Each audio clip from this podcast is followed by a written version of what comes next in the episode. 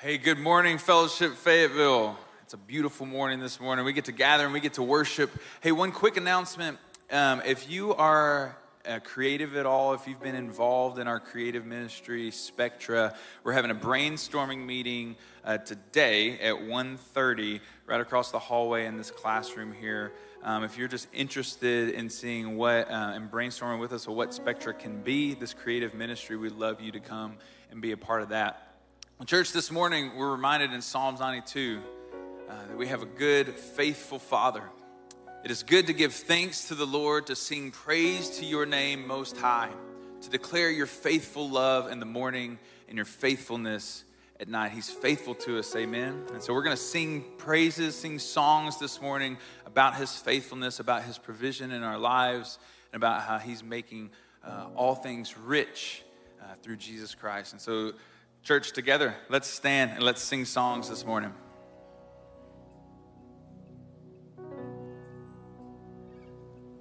Sunny in the rock, water in the stove, man on the ground, no matter where I go.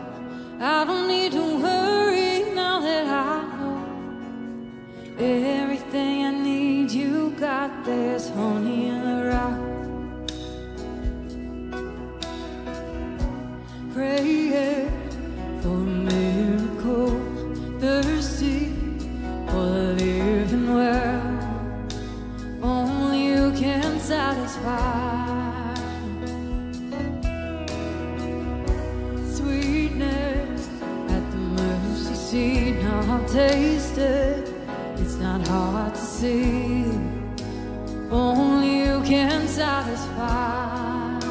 So we sing this. Sunny in the rock, sunny in the rock,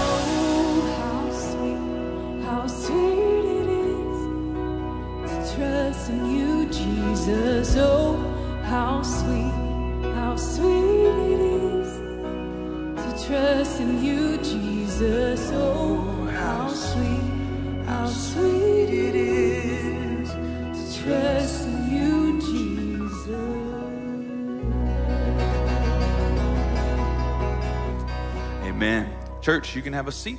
Check out this video. I'm Ryan, and this is Abby. We're the Joneses. We first signed up for Merge because we'd been engaged for a few months, and we wanted to figure out what might be the best way for us to go about our engagement as far as glorifying the Lord and ultimately learn as much as we could about marriage. We actually got to finish Merge like a few weeks before the wedding, which was really sweet, um, and got to meet a lot of couples in it uh, that just got married or got married a little bit after us or and got engaged during merge which was really fun too. One thing that, that we really used from from merge that became applicable immediately after being married was how to handle conflict and just discovering the different ways of whether you pursue a withdrawal during conflict or how long you may sit on something before you bring it up and maybe some of those telltale signs that there might be something wrong.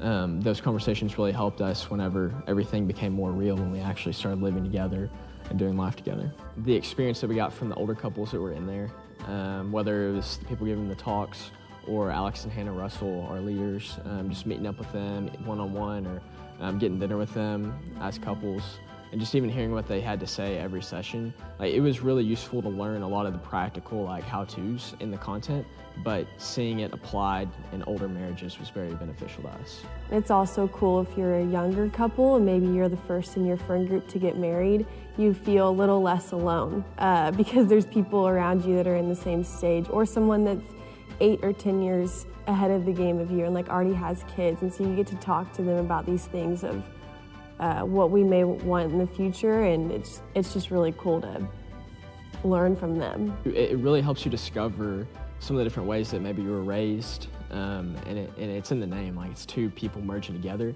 and I think it really digs at some of those points of future contention. Talk to her boyfriend or fiance about doing merge because there is at least for sure one or two topics that you and your boyfriend may have not talked about yet. Yes, it is a time commitment every week, and yes, it's not necessarily a passive engagement, like you're expected to, to take some, some steps in the right direction. But if you ultimately want your life and your marriage to be on the right track, this is a great step, especially for those that are in engagement. All right, good morning, fellowship. That is Merge, and it is starting July 9th. So if you are seriously dating or engaged, we would love for you to sign up.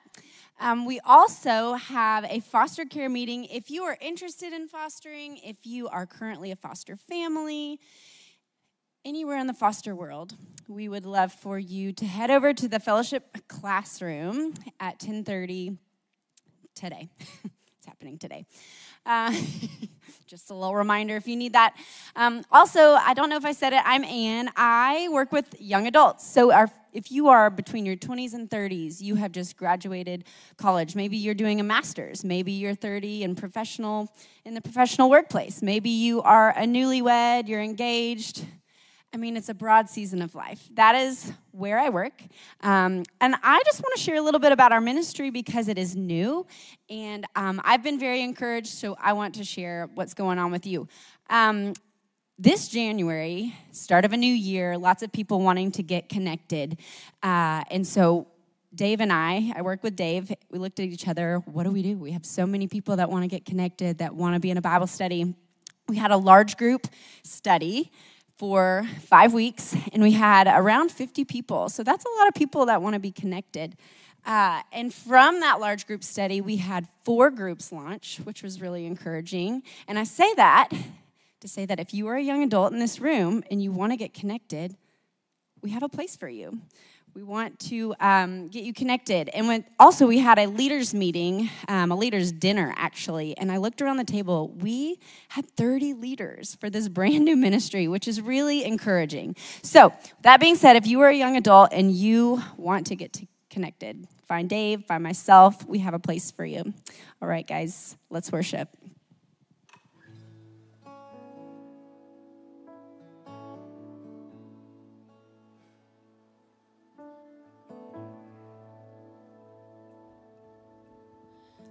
Lord, prepare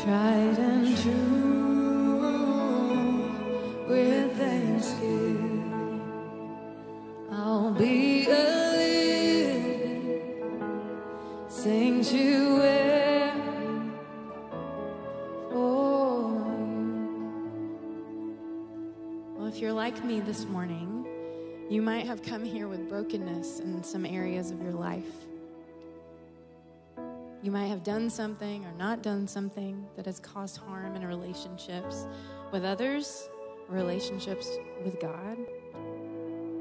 Um, but look around. We're a family and we get to confess together.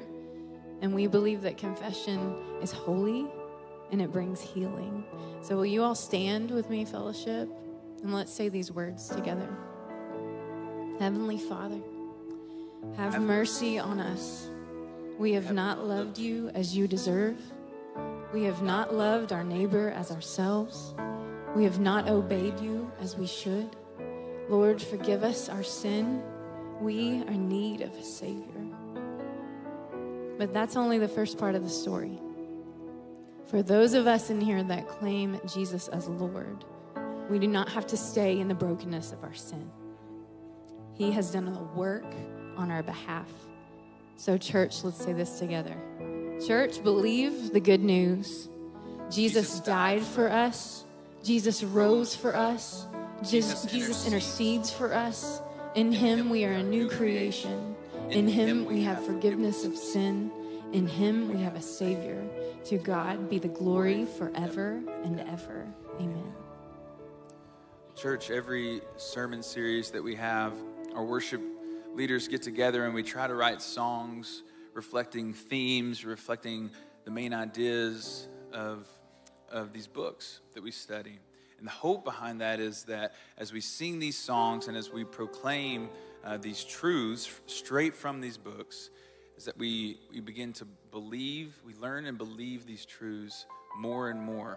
And so we've done that um, with this series as well, this First Peter series.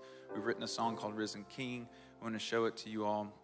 And hopefully it, the same thing happens that you learn it, that we sing these truths, and they, they stay true to our hearts. Um, and this, this week in particular is special for me um, to get to sing this song. We, we planned to sing this song um, a few weeks ago on this Sunday, but it means a lot to me. Um, a week ago today, I lost my father in law, uh, Donnie, and uh, to a battle with cancer. And so that's fresh, and, and we miss him dearly. But in his last days that he spent in the hospital, he proclaimed these truths that we're going to sing to anybody who would listen. He would share his testimony and he would, he would share the gospel. And in this song in particular, a theme that we kept seeing in First Peter is this idea of security, that we're secured by the blood of Christ. And so, as I've been singing this song this week, uh, I'm so encouraged by Donnie's testimony and the security that he felt even in his last days and hours. And so, I hope that can be me down the road. Um, so, church, let's sing this song together. You're, you're going to learn it, and I know. Um, but as you hear the chorus more and more, hopefully you're able to sing it with us.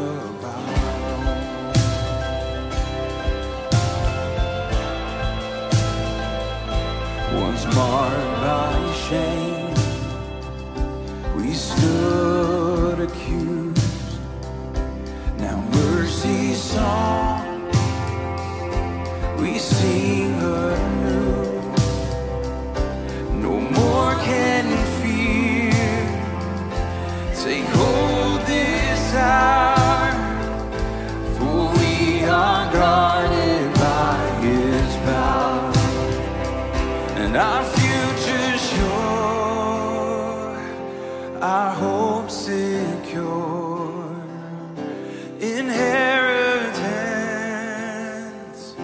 that we'll endure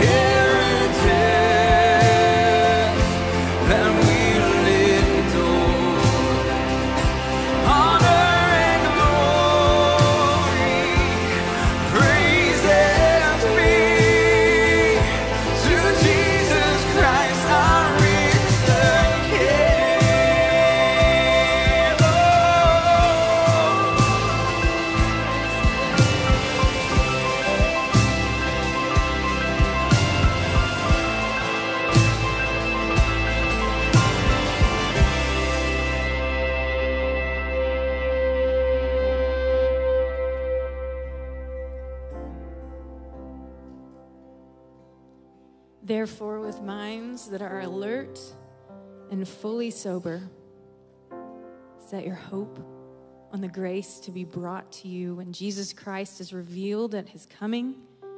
And as obedient children, do not conform to the evil desires you had when you lived in arrogance. But just as he who called you is holy, so be holy in all you do. For it is written, Be holy, because It's the word of the Lord. You may be seated. Uh, I wasn't planning on doing this, but uh, uh, thanks for sharing your story uh, and, his, and your father-in-law's story. And I don't know. I mean, the difficulty it is, and, and our worship team puts a lot of effort and thought into trying to make the songs that we sing match with where we're going in the passage and what we're seeing in the in the scripture. And I have tried to write songs before, and I cannot do it. Okay, just cannot do it. So the uh, the difficulty of what they just did is pretty remarkable, actually. And if you'll look at our passage today, we'll be in 1 Peter 1 13 through 25. The words are taken just right out of the book of 1 Peter, and that's really cool. All right, so he already he went back there. Well, I was going to say give him a round, give the team a hand, but they went back there. Uh, so anyway, um, it's really hard. I can't do it. Okay, so I see something. I'm like, that's really cool. Um, good morning. My name's Garland. How are we this morning? Doing good. All right. Uh, it's good to hear. Um, in, in life, if you've, you've, you've, probably, we've probably all had an experience like this. In life, there are certain moments in life where everything after that moment, things have to adjust. Like your behavior, your lifestyle has to adjust. Sometimes those are good moments. Like um, you, you get a promotion it moves you to a new, a new part of the country, and you're going to adjust where you live and adjust how you live. And uh, it comes with some positive, maybe a raise and a, a new title. Maybe it's uh, uh, your wedding day or the positive pregnancy test. Like now, okay, things are different. My behavior, my choices have to change because of this. Some of them are bad things, or they can be more negative experiences. Maybe it's uh, the loss of a job, or it could be uh, maybe negative health news. I'll give you one just from my life recently. It started six months ago, and I got the follow up this past week, okay? Um, I received some health news, and it was the kind of news that made me feel immediately more of an adult than I think I've ever felt in my life. Um, they told me that my cholesterol was high. And I was like, I don't even know what that is. And I said, What is cholesterol? Like, what does that even do? They said, Your cholesterol's high. And I said, Okay. I said, You got six months to come in and get it lower, or uh, you have to take a pill every day because of it. And so, at six months, I said, What am I supposed to do? What, how do I, you know, how do I fix it? And they said, Well, you, you need to change how your behavior. You have to stop eating or eat less red meat, fried and fatty food. And I looked at, he might even be here, and I went, no, I'm not doing that. By the way, it's, it's only 9.20, and some of you were like, hey, let's get this service over with. I got a Slim's call waiting on me or something like that. Like, I got to get to some lunch, and some of us are already feeling it. And I was like, I don't want to make the change of that behavioral choice. Now, I, I'm going to suggest for us today, as we continue in this First Peter series, today could be one of those days by the way, whether you've been following Jesus for a long time or you're not even a Jesus follower and you're just checking this whole thing out, today, because of what Peter is telling us, today could be one of those days where I'm going to ask you to potentially have to consider your lifestyle in light of what the scripture says. It's going to be true for all of us in the room this morning. Now, here's where we're going to go this morning. We're calling this the exile's lifestyle. We're continuing this way of the exile thing we've been working through all the way back with our Esther and Daniel series at the beginning of the year. And here's where we're going today. We're going to see that your vision for the good life will define you. Your test of the good life will surprise you. I'll make sense of that when we get there. What is the test for this? And then lastly, your source of the good life will set you free. It will free you. So, your vision, test. I'm going to give you a test this morning.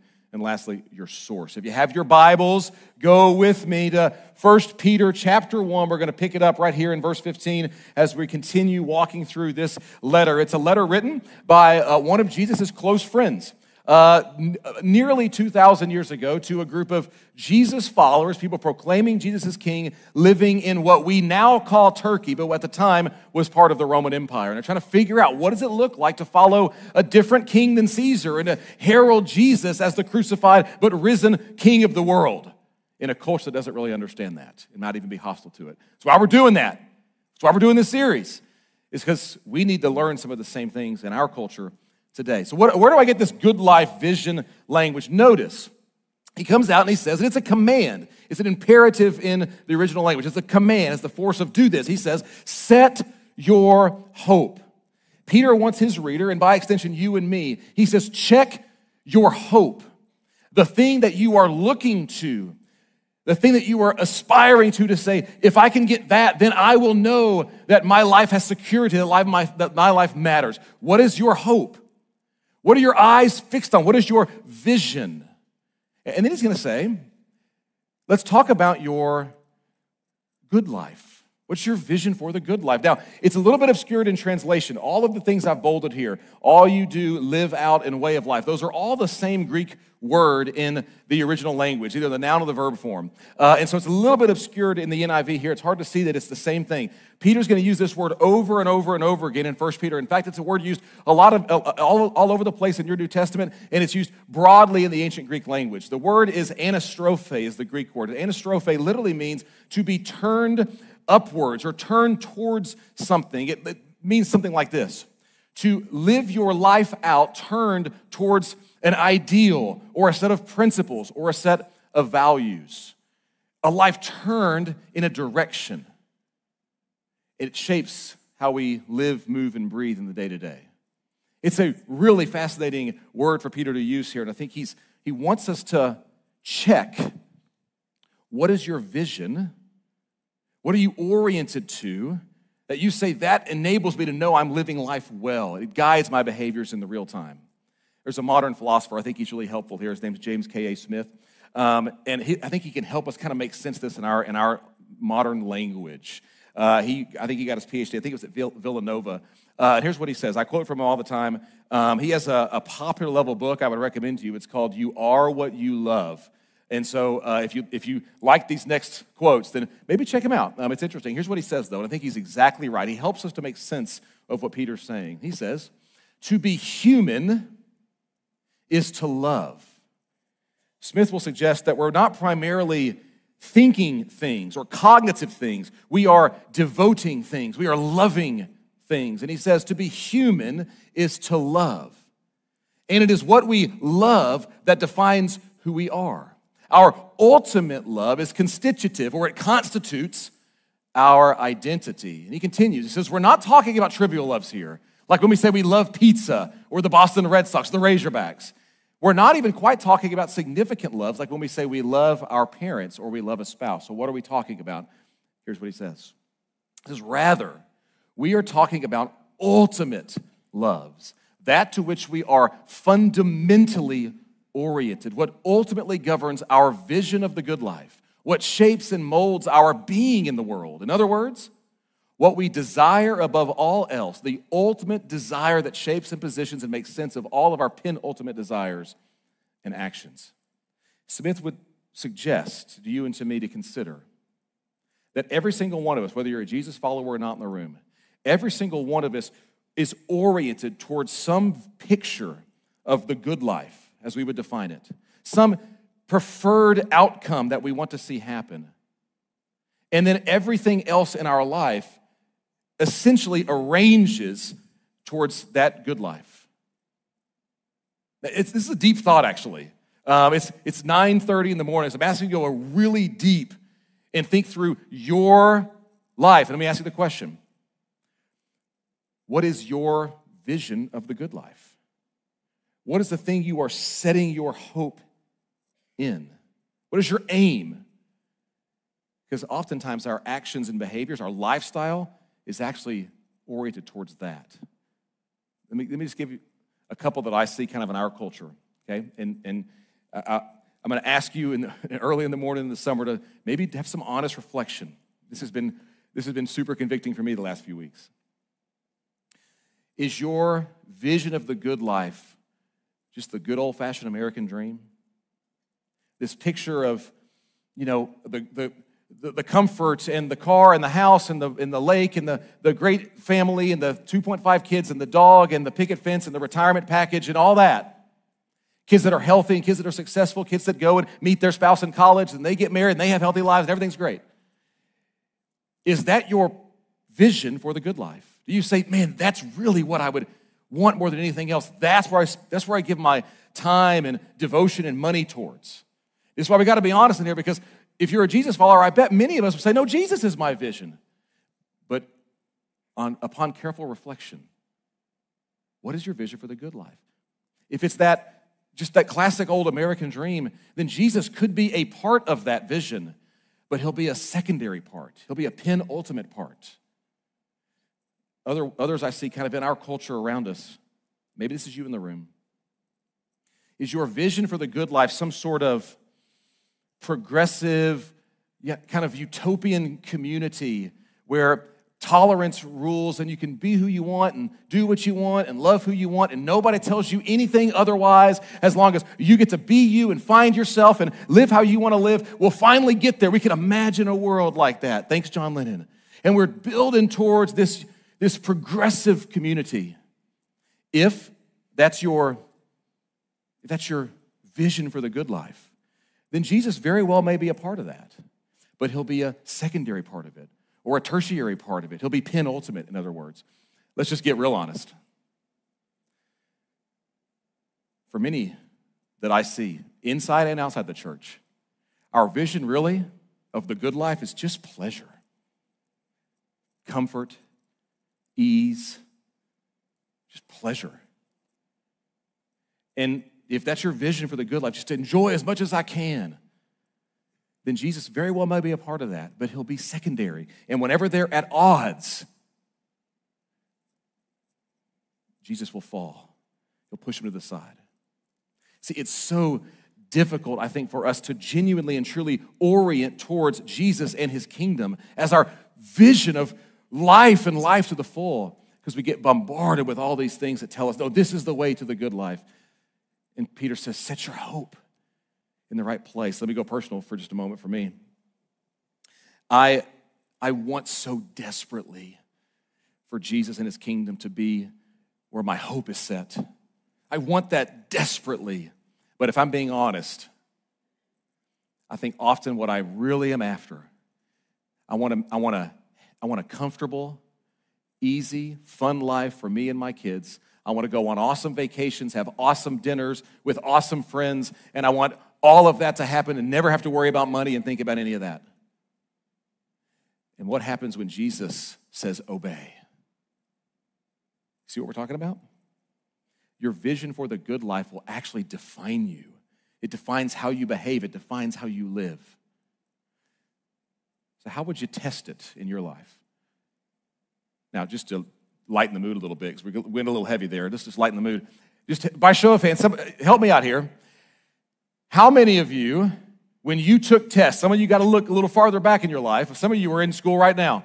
How many of you absolutely hated taking tests? By show of hands, raise your hand high. Show it high. You just despised it. Now, I want to see my percentage in there. really high. It seems about half. Like you just hated taking tests. I know for me, uh, I have friends that have told me, and I don't relate to this, so I can't really empathize with you. Um, I had friends tell me that they would study and they would cram and they knew the material. But the day that test day came, they would go into the test, whether it's high school, college, junior high, whatever it may be, and it's like, and they describe it like, it's like my brain turned off.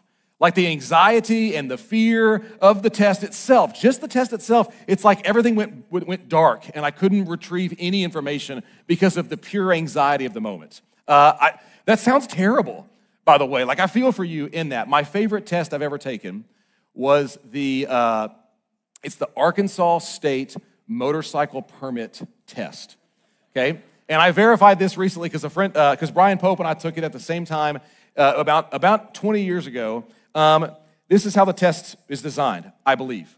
Uh, the test, I think, was designed to convince anyone taking the test to never, ever, ever want to get on a motorcycle ever in their life. And I am not exaggerating, I'm not overstating this. Here are some of the questions. Um, one of the questions was this um, in the event of a wreck in a motorcycle, you are A, more likely to face death than a car, B, equally likely to face death than a car, and C, less likely to face death than a car. What's the answer? It's A. But it's like, what kind of question is that? Are you just convincing me? One of them was the exact same thing, but more likely to face serious injury or be in a coma or something like that. One of the questions, and I'm not exaggerating, one of the questions was this list the only benefit of riding a motorcycle. And it was A, uh, increased risk of death in a car wreck. B, increased risk of serious injury in a car wreck. C, you can see 360 with no obstruction. And the answer was C. But it's like the only benefit of doing this. And then, of course, the driving test they said, do this little loop. And the, guy goes, start. And I, I started it. And then he just turned around and started talking to somebody else. And that was it. He just said, yeah, he goes, oh, you're good. I don't really care. I was like, you're putting, you're putting like teenagers out on the road like this. Anyway, um, what is the point of a test? A test is supposed to do two things. One, it shows areas of weakness, it shows deficiency. And a test also highlights areas of proficiency, areas where the students have mastered the subject. Or think about it like with an, like the, the NFL Combine. It shows uh, this player maybe can do this really well, but they had a slow 40 time. And so it gives you strengths and weaknesses. I want to give us some things to look for that would be positive, strengths, and maybe things to look for that would be negative, and they might surprise you. Okay? The test may surprise you. Let's take a look at it. Verse 14. Peter says, As obedient children, don't be conformed to the evil desires you had when you lived in ignorance. Now, um, I understand the translation choices here. Um, I get what they were going for in the NIV, and so I promise I'm not being like I'm not being mean spirited here. But I think there's some there's some things in the translation I don't love, and so I hope this isn't blasphemous. Uh, don't condemn me. I'm telling you ahead of time. I, I went ahead and I just I made kind of what I think is the better way to make sense of the way the grammar flows in the passage. Don't freak out, okay? Uh, I, just I just kind of translated it directly, okay? And here's why. I'm going to show you a few things in the passage that I think we need to see, and translation carries it out. First is this the NIV has it, um, do not conform, but it's missing. This is, see, verbs back in like grammar, uh, like fifth grade grammar. There are active verbs, I hit the ball.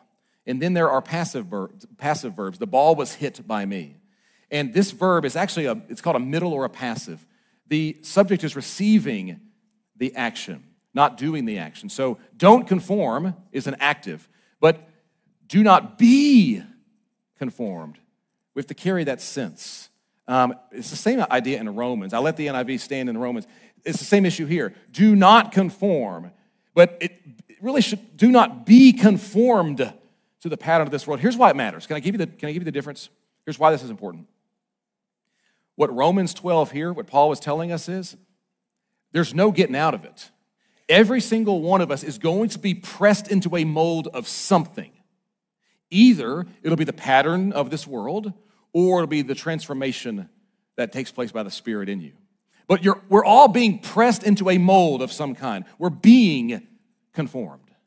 That's the first thing. I want to bring that out in our translation here. The second is this He says, don't be conformed to the things you did in y'all's ignorance. Again, all of this letter is talking to a plural, second person plural, y'all's ignorance. And the last one is this word here. I'm intentionally not translating. Look at your Bible. Look down at your Bible or your digital device, whatever you've got.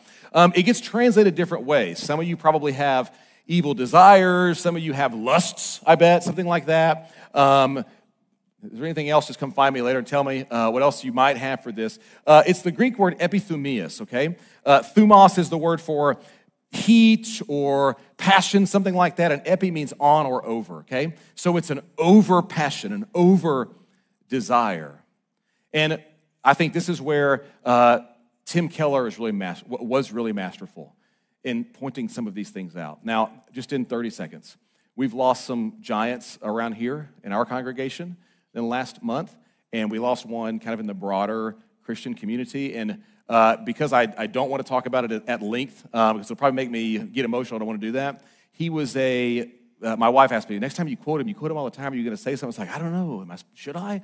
Uh, but here I am. Um, uh, he was a really big influence on a lot of, a lot of people. Um, but, but the guy talking to you right now, he was a huge influence on, on me and learning what it looked like to engage culture winsomely, or doing our best to try to engage culture winsomely, but using the scripture to do so. So I just wanted to give a nod to uh, a life well lived and a guy that had a huge impact on the kingdom, including me. And I know many of you in the room. But here's what he says, and I think he's exactly right. He says, Our own disordered hearts, notice it, disordered hearts, racked by inordinate desires. Just pause right there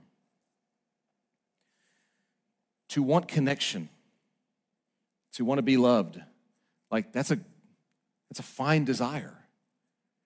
But an over desire, an inordinate desire will lead you to codependency. It'll lead you to give, to give your body away. It will, it will lead to a thousand things, and that will then control you. A desire to work hard and be successful is a fine thing, but an inflamed desire for that can lead to workaholism. It can lead you to make shady deals we have to check, Peter would say, our desires because they end up enslaving and controlling us. They lead us to feel superior. They lead us to exclude those without them, and they fail to satisfy us even when we get them. And Peter's going to say, it's part of this package that was handed down to us from our ancestors. There's a vision for the good life that our culture embraces. The ancient Roman world was the same as the modern world, and it produces over desires, inflamed desires, and it's handed down to us. Notice what Peter says. He says it's an empty way of life that you received. The negative, this is why I think it may surprise you. The negative, what are the places to look at in your life to see maybe this is a deficiency? Notice it's not, I'm not giving you a moral checklist. Peter's going Peter's to get specific. He's to get pragmatic in the pages that follow.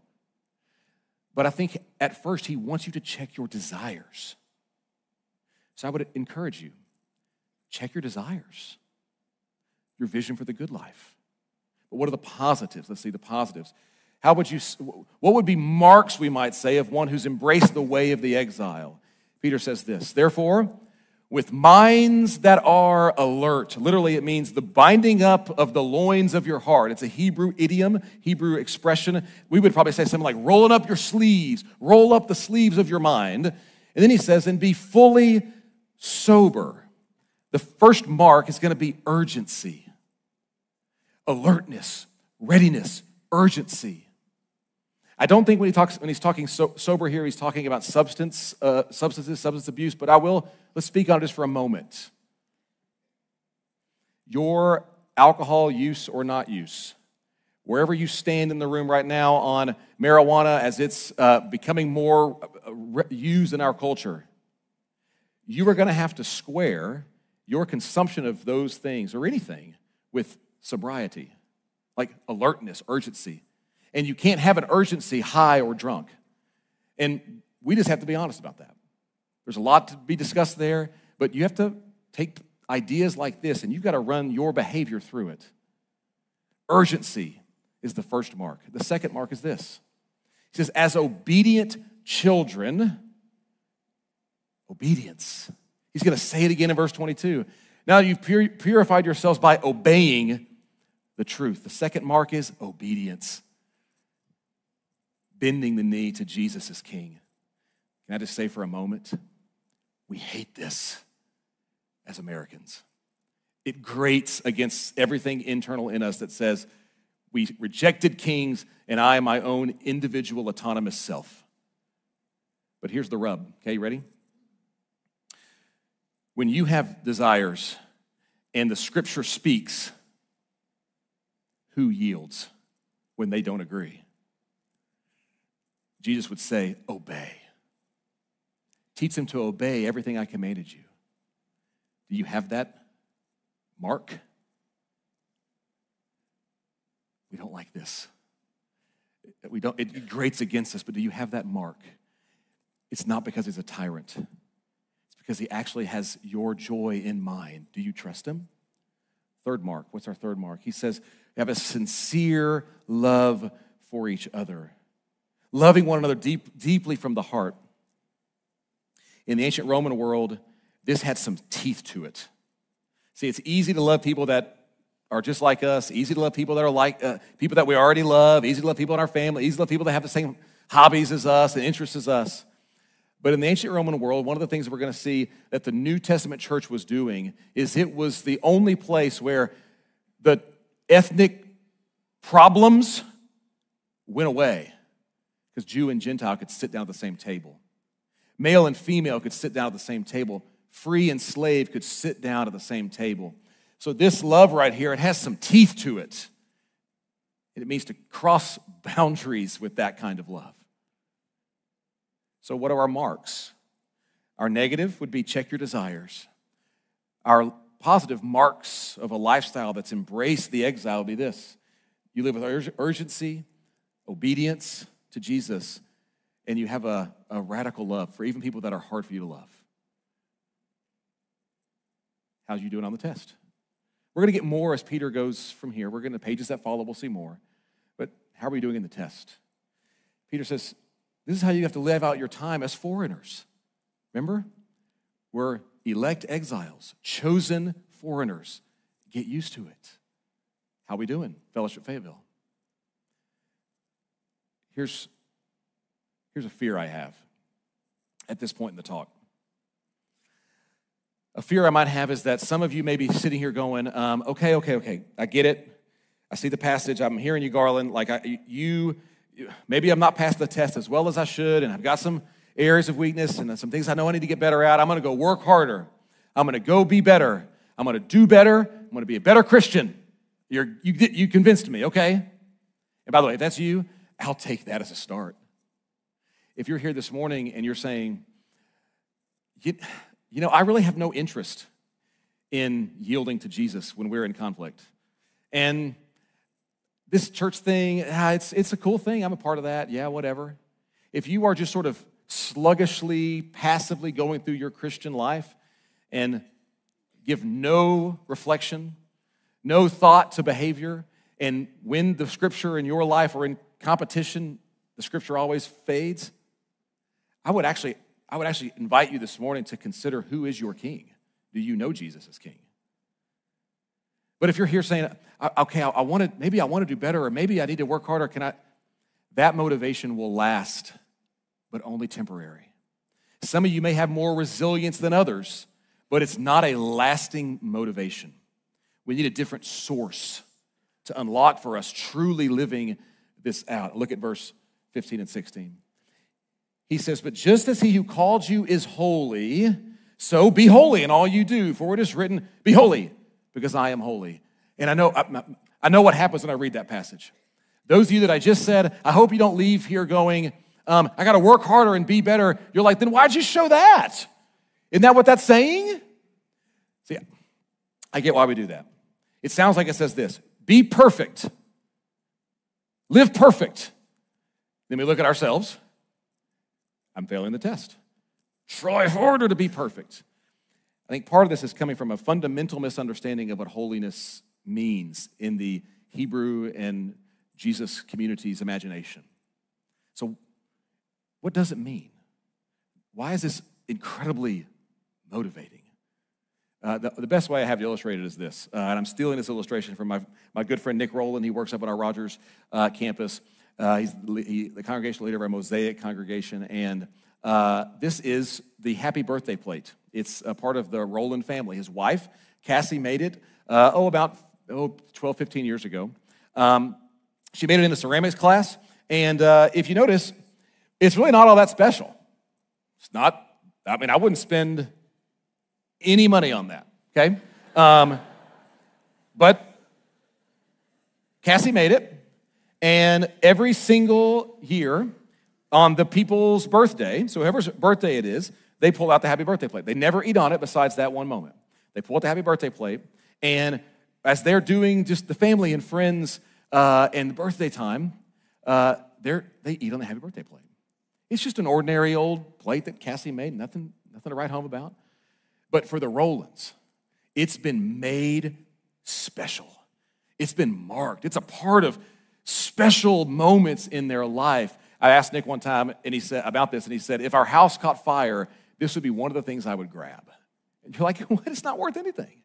But he was like, I would go grab, that'd be one of the things I would grab. This is a fantastic way to understand what holiness means, what it looks like. The plate is common, not important, not valuable in itself, but it's been deemed special. It's been consecrated. It's been set apart for uncommon special use. That's what holiness means. That's holiness. But its status is given to it by the one who said, This plate matters to us. It doesn't have it of itself. Now, take that idea, let's reread the passage.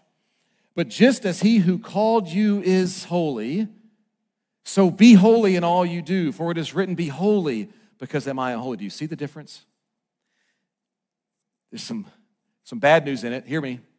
What the Bible is going to say about us, all not valuable, all uncommon, nothing to write home about.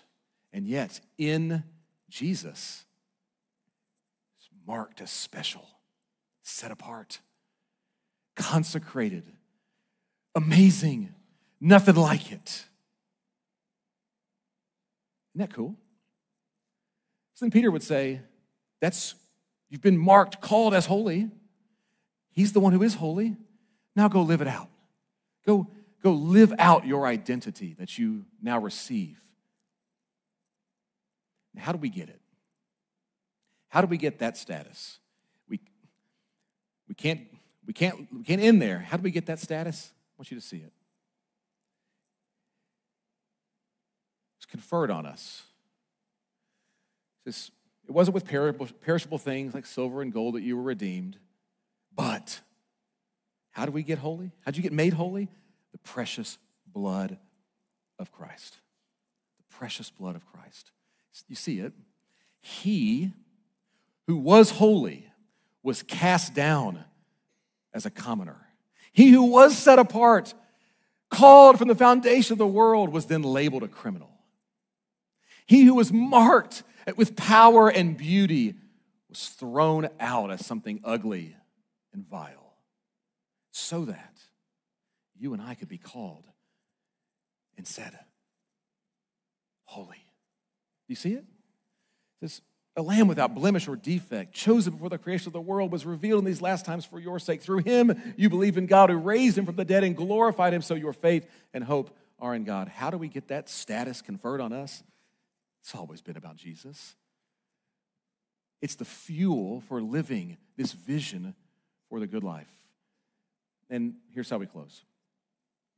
Um, I would hate for anybody to leave today going, I better go work harder. You may have some major lifestyle things and vision, desire things to think through, and I hope you do. But I want to get your eyes up. A French writer back in the middle part of the 20th century said this If you want to build a ship, don't drum up people to collect wood and don't assign them tasks and work, but rather teach them to long for the endless immensity of the sea. The way of the exile, the elect exile, it's not a life of begrudging submission, it's the life of joy, set apart, holy, a vision that will last, a vision that will hold. That's our aim. So, as we sing, I'm going to invite you maybe to reorient, or maybe for the first time, to set your eyes on the right hope, the grace revealed in Jesus. Let's pray. Father, thank you. Thank you that in your kindness and mercy, you sent your Son, that through him you might call us, call us into something amazing and extraordinary.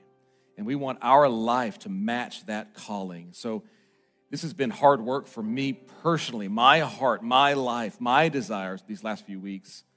Allow us to do the hard work of checking those things and even maybe right now as we sing these words to set our hope on you again, because you're worth it, Jesus. We love you. Pray all this in your name as our King. Amen.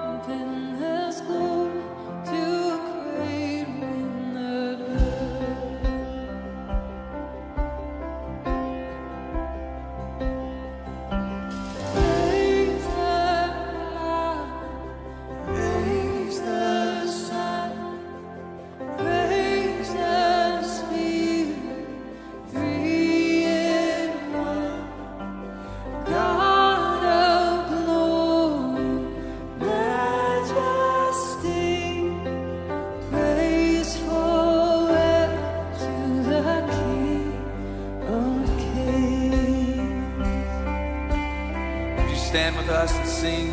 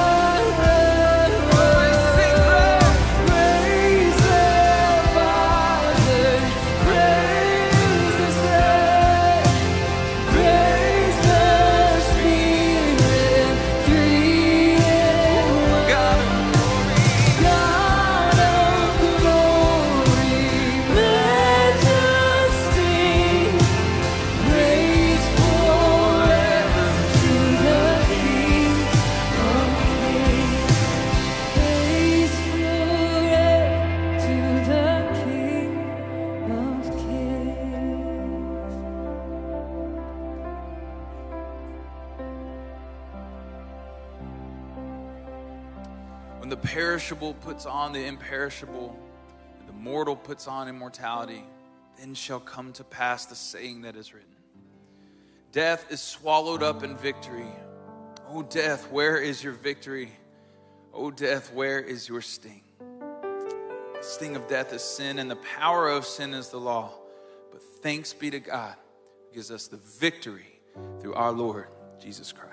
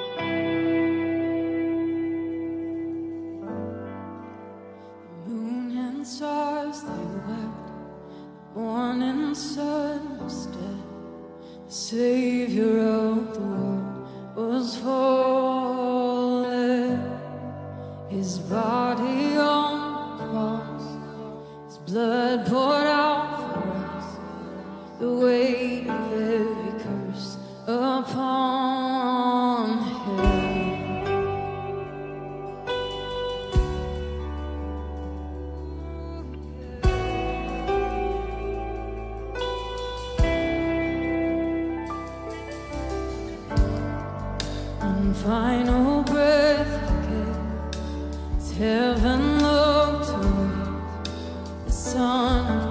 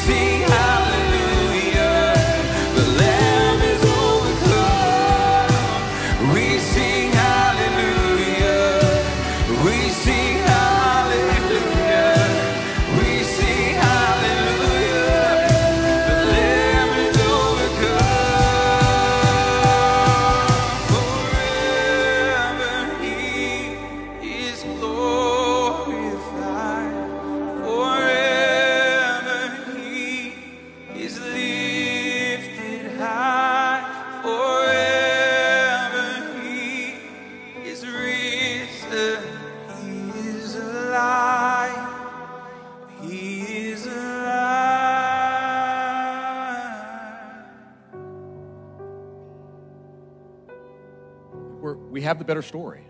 We're a part of the great story that Yahweh is working in this world. The end of chapter one, it'll be precursor for next week. At the end of chapter one, he quotes from Isaiah, the great story where Yahweh will come back and rescue his people, defeat the enemy of death, and bring everlasting goodness and grace to the world. And he said, That's the word that's been preached to you. And then all of next week, we're going to see, he's going to start loading up that story of the Old Testament and saying, That's the story you're walking in. Called exiles. Yes, get used to being weird, but called holy. That's our calling today. It's our calling with our lives. We're a part of the better story. So, Fellowship Fayetteville, to that end, we leave here today. If you have prayer, we'd love to pray with you right through those doors. Have a wonderful week of worship. We love you. See you next week.